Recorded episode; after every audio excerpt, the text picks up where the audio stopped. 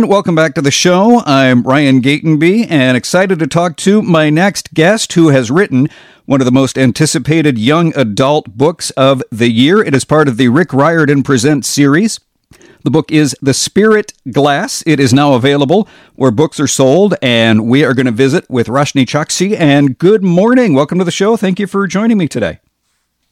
Good morning. Thank you so much for having me. How are you? How are things going where you are?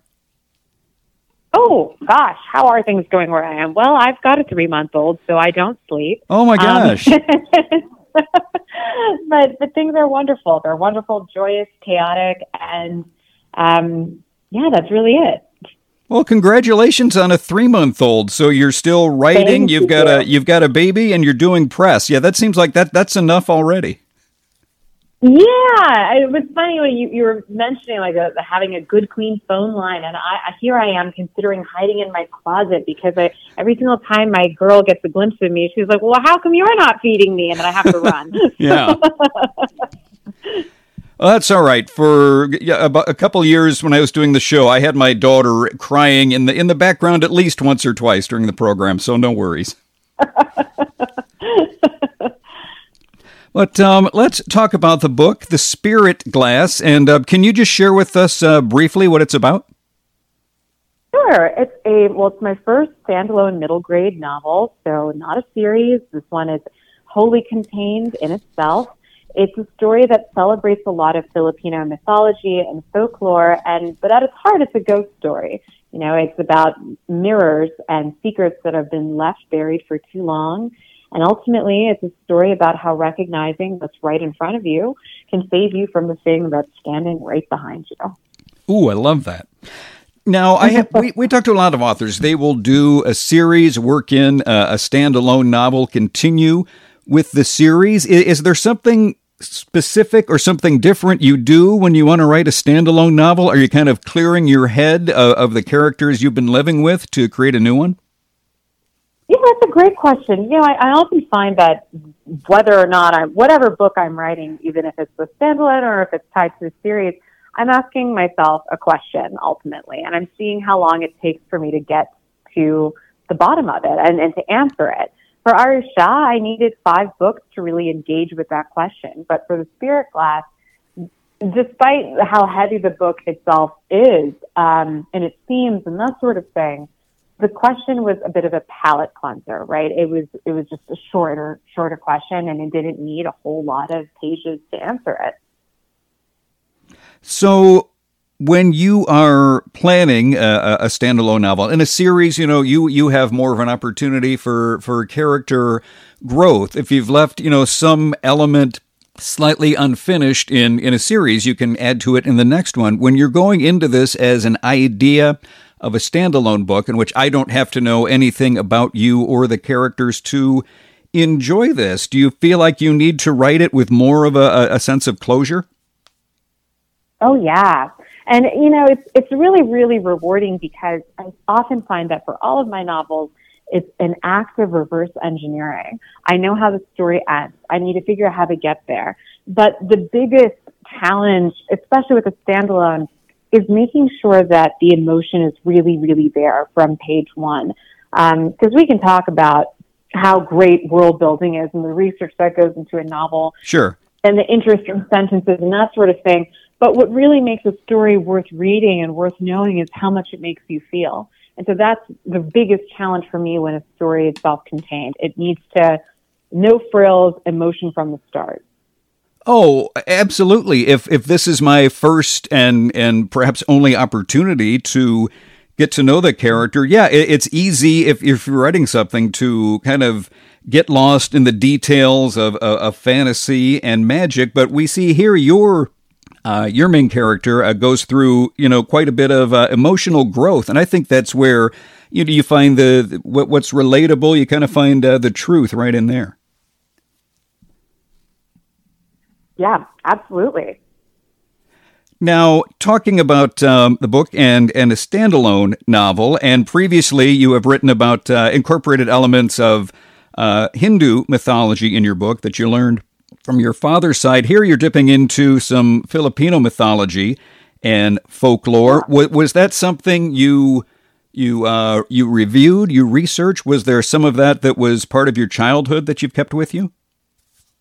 Yeah, so my father is from India, but my mother is Filipino. And so I grew up with both of these beautiful, vast story traditions surrounding our childhood. Um, the thing that made this book so special to write, you know, it's, I, I've written almost a dozen novels beforehand, but this is my first one that deals specifically and exclusively with Filipino mythology and Filipino folklore. And the reason why it was so, it took me so long to write this novel is in large part because of colonialism. Um, when the British Raj was in India, a lot of those ancient Sanskrit epics were translated and preserved versus, and you know, people were still allowed to practice their religions. Hinduism is still a major world religion. Sure. Versus when we consider how the Spaniards dominated the Philippines for almost 400 years, their native practices were stamped out. Language was stamped out. Their spiritual practices were driven out of communities. And that's why the Philippines is one of the biggest Catholic countries in the world.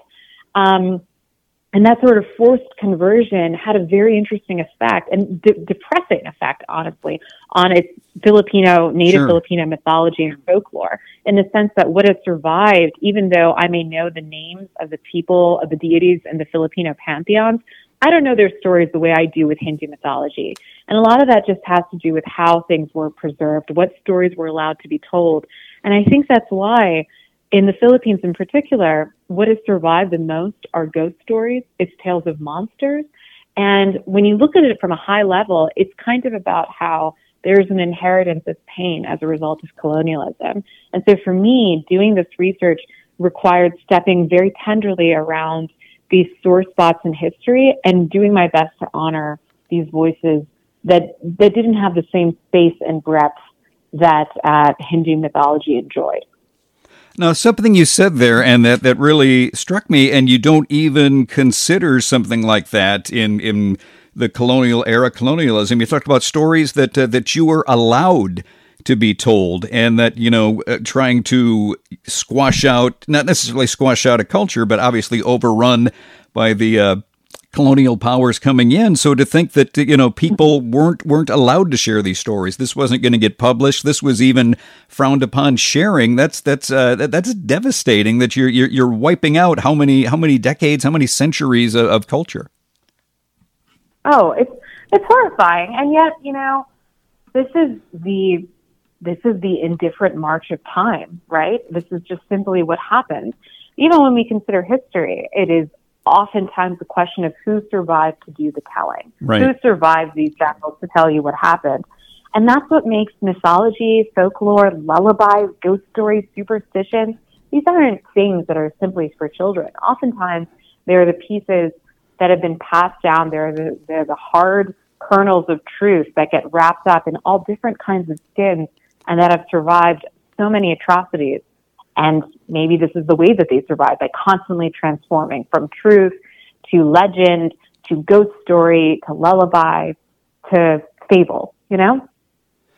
Obviously, you know, I, I think books are, are the way that we have sustained, and the books are always going to be the path to freedom, and, and cultures that, that value reading are, are going to be the ones that flourish. And it's certainly a sign of, of strength that, uh, that that really that any story survive. That it has to be strong enough, whether it's you know told down through the ages or, or written down. Those are obviously you know where where the where the truth where the truth of history lies. I think. Oh, ab- absolutely. Could not agree more. Now, when you are going into this, and where, where do you come up? Hey, my, my main character needs uh, needs a sidekick. How about a, a a gecko who's kind of out for blood? oh gosh, I mean, I've got a soft spot for contradictions and Yeah. monsters. I really do. And one thing that was so so fun to write in the Spirit Glass was Sasso, and Sasso is what's called a companion anito. So very similar to how witches in the Western imagination have familiars like a toad or a black cat. The more powerful the Babaylan, which is like the character that Corazon is, uh, you know, a spirit guide and a shaman, the more powerful the shaman is, the more powerful their familiar and their companion Anito, which is the spirit of, you know, bodies of water, ancient trees, mountains, that sort of thing. And because Corazon's uh, powers have yet to really emerge, her companion Anito is Sato, who looks, for all intents and purposes, like a polka dotted gecko. However, when Sato looks at Sato, he sees a rare and precious baby crocodile, the likes of which the world has never seen before. He is convinced he is an apex predator. He is out for blood. Yeah. He is ruthless.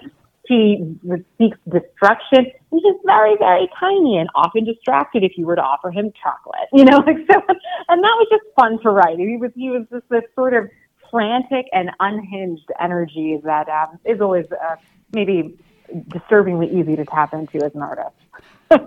well, it's kind of nice because there's a, a, little part of it in all of us, and that's kind of a nice way to write about that through a, through a charming character, I think. Oh, well, I'm, I'm glad you think so. I mean, why not? You know, it, it you know everybody has their you know their their sidekick companion. You've had dogs, you got cats, you had a monkey, but uh, but a bloodthirsty gecko. I mean, you're you're thinking there there's an animated series right there. There there's a, a stuffy that I would be happy to to gift to someone. Wow. Well, see, I love that from your lips to God's ears. Let's, let's crossing fingers for it. All right, sure. I, I, am sure you've got your own marketing department working with uh, working with Rick and working with Disney. But you know, if you need ideas, I'm always here. I appreciate it. Now, being a, a, standalone obviously doesn't rule out that you could certainly revisit these characters. Is your next project, do you want to continue a series? Obviously, I think this is going to be a huge success. This is certainly something you could uh, visit. You could pick up like one day after after this book leaves off. Ooh, yeah. I mean, you know, the thing is, it, it, was such an emotional story to write. Yeah. That I, I think, in many ways, I've said everything I needed to say about it. I, of course, deeply want to engage more with Filipino folklore and mythology, but maybe not through these characters. Yeah. You know, I've, I've put them through enough. And that's something, you know, the, the average reader, like I, I wouldn't know anything. We, we have mythology and I just think it's great. We have a new generation of, of writers that I, am learning more about uh, Asian mythology and African because, you know, growing up in, in, in school in the suburbs, those aren't the, the stories you learn about. You learn about uh, Greek and, and Roman, and then uh, that's pretty much it. Yeah. But, you know, what, what's always been so heartwarming to me is the fact that no matter where you are in the globe, we are often telling the same stories over and over again. Right. Um, like there's this example in Filipino folklore, the tale of the Sky Maiden. There's this beautiful woman and she wears this magical flying dress. And if you are to catch her without, um, like say she's swimming or whatever, if someone takes her dress, they can keep her as a bride. And this is a very, very similar concept to something as distant as Scottish folklore with the tale of the Selkies and these beautiful seal women. If you see the seal woman's skin lying as if uh, on a rock or something and you take it, you can make this otherworldly woman your wife. And should she find her seal skin or should the sky, the Filipino sky maiden find her otherworldly dress, then they leave their human family behind these are so similar, and yet you could not imagine something uh, more at odds than the Philippines and Scotland. But to me, it's speaking to the sense that we're telling the same stories, and it's it's what unifies us as humans. It just makes me think that uh, here is a clear example that uh, men were the only storytellers that got published for a long time because they all seem to have women as some sort of object at some point in the story. that is an annoying thing, and it's certainly true. But I would also argue that it's the way that we are constantly retelling these things. Like, sure, sure maybe you're right. A guy told this story, but if you hear it, if a woman is telling you the story, there's a warning in it, right? You got to keep what's close to you close. You oh, true. Watch out. I love that. And um, well, check it out. The brand new book. You're going to love it. It is uh, The Spirit Glass, part of the Rick Riordan Presents series. It is now available where books are sold. The author is my guest, uh, Roshani Chokshi. And thank you so much for joining me today. This was so much fun. This was a blast. Thank you so much for having me.